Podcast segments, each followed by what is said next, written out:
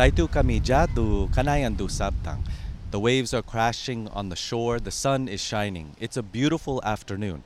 This is a place where our children play, where we fish, where we gather mussels or seaweed, much like our families have done for generations. But today, something is different.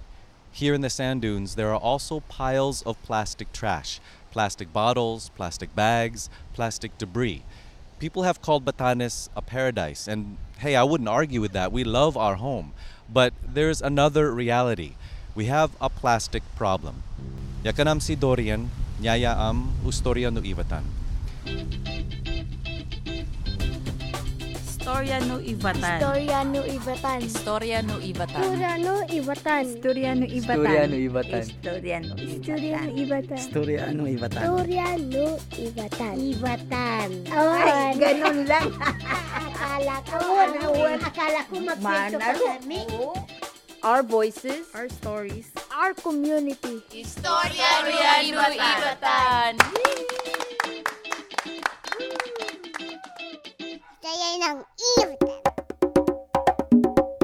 Kapyan kamo pa no Diyos, kadyan, yakanam si Mitzi. Ah, si Dorian ako. As si Charaw, tayo kami duka na yan. Yes, as you can hear, we are just a couple meters from the shore. Uh, it's late afternoon. Uh, there's some beautiful, Beautiful. clouds and sun, and the waves are crashing on the shore, and it is kind of cool. Yeah, And we're here because today we're talking about plastic. it's everywhere in our lives for a good reason. It's cheap, it's useful, it's convenient. Yes, it's convenient, but there's a downside. Plastic ends up not just in our waste baskets, but in our environment, our rivers, our soil. It goes into our fish, our crops, our water. And that's a big problem. Everyone knows having plastic trash on our beaches, it looks bad, but it's much more than that. It brings serious health consequences for us and for the rest of the environment. Yeah, scientists have found that every year, 5 to 14 million tons of plastic are dumped into our oceans. That's a big, staggering number. And some of it finds its way to our beaches, like the one right here in front of us. So we know the problem is big and it's affecting all of us. So here in Batanes, we are trying to do something about it. In Sabtang, we've started a youth program to clean up our beaches. Last year, the high school students collected more than 3,700 plastic bottles from our beaches, and they recorded where the trash came from and where it's showing up. Hopefully, projects like this will continue. And in Batanes, a new law is now in effect. It bans most single use plastics throughout the entire province, and it provides funding for alternative packaging, such as our native materials that can be recycled and are renewable. The law is called Ordinance Number 302 and it was introduced by Ferdinand Elica. He's a provincial board member in Batanes and we spoke to him to get more details. And one note, we reached him just as he was finishing his quarantine, so we had to talk by phone. The connection, as it often is here in Batanes, was poor, so we did have to edit the interview. But I hope you can stick with us because he shares some great information.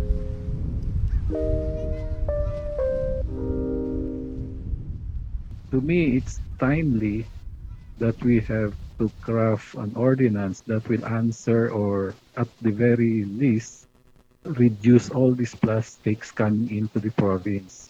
Uh, especially our tourism sector are really open to the passing of a new ordinance regulating the entry of especially single-use plastics. And you talk about the importance of tourism, and also the law includes that as well.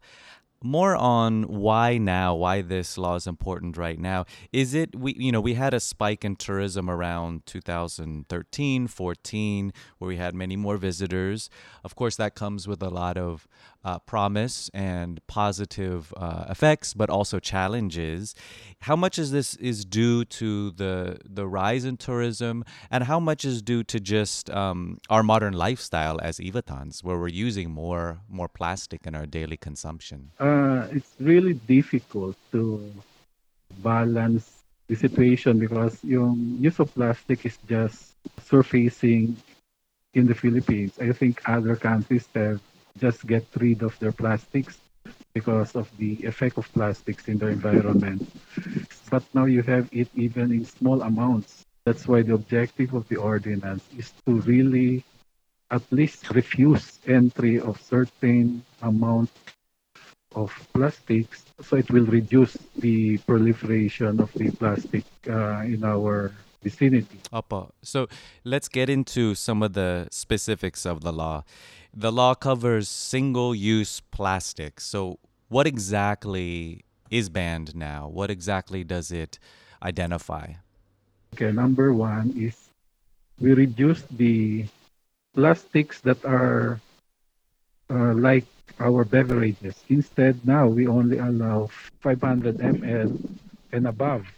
So 500 ml and below is already banned. And these are like the small beverage um, containers that have water or other kinds of drinks, uh, juice, soda, the small ones, 500 milliliter on. Yes. Mhm.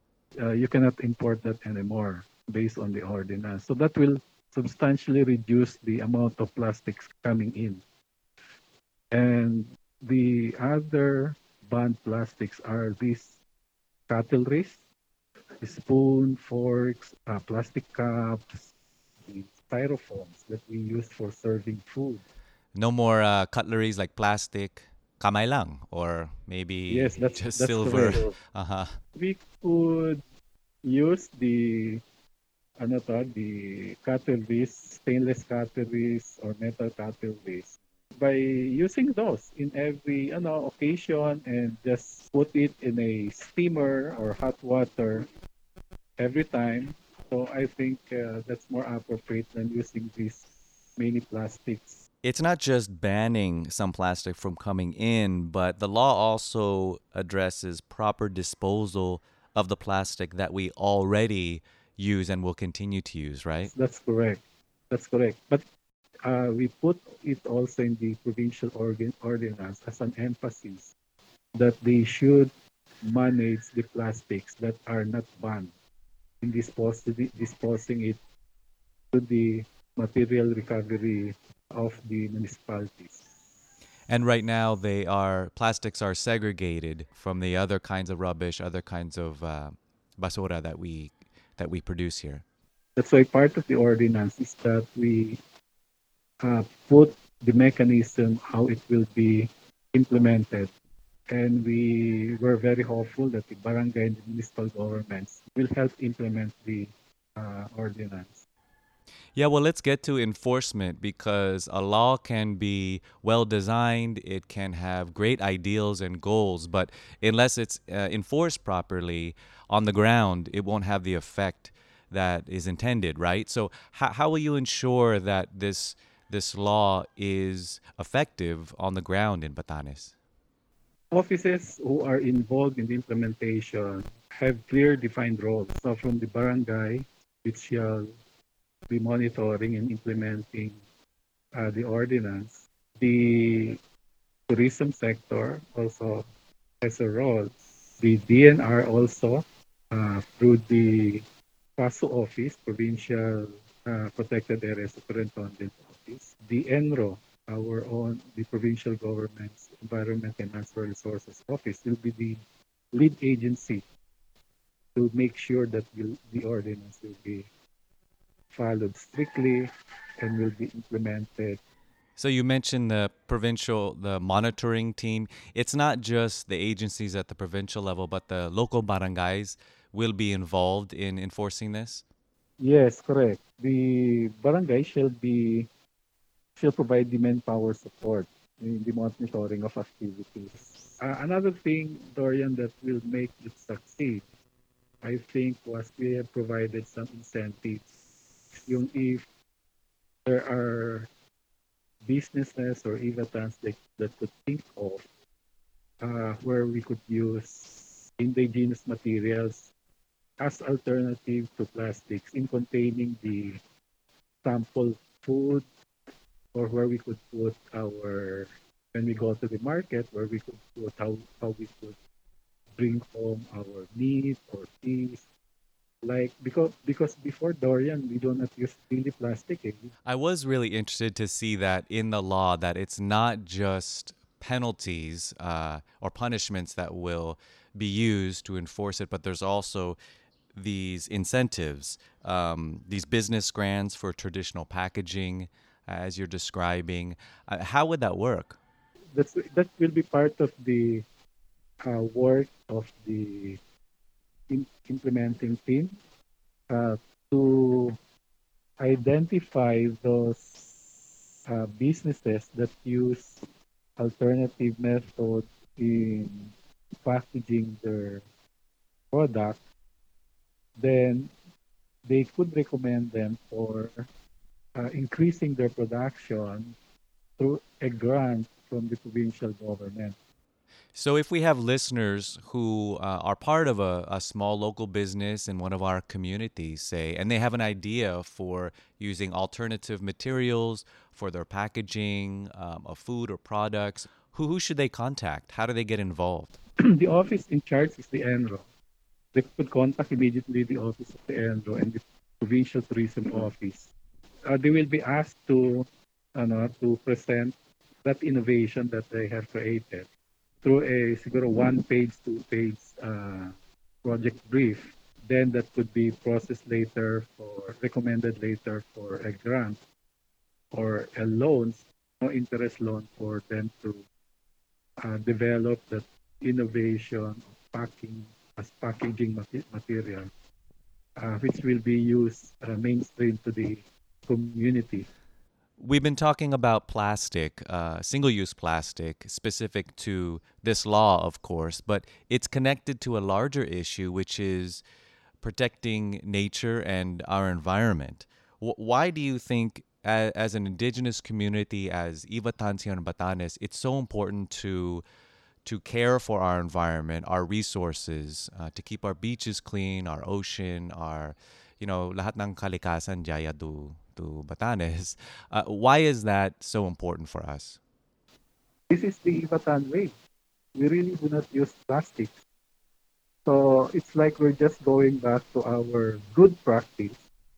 And if we discuss the effects of plastics to the environment, it's not only that it's uh, not good view or not to look at where there are many plastics on the canals, on the seashore shoreline, on picnic areas, but it's, it, it also destroys other living animals or living plants.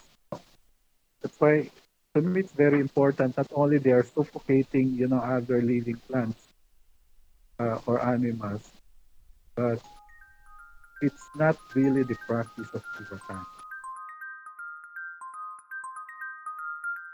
That's Ferdinand Elica, provincial board member and sponsor of the new plastic ban in Batanes. And if you want to learn more about efforts to end plastic pollution, there are some great groups working on the issue. A couple here in the Philippines are Oceana and Break Free from Plastic. They also work on the climate crisis and supporting our local farmers and fisherfolk. We'll put links up with this episode, so check out our Facebook page or iTunes for more. And before we go,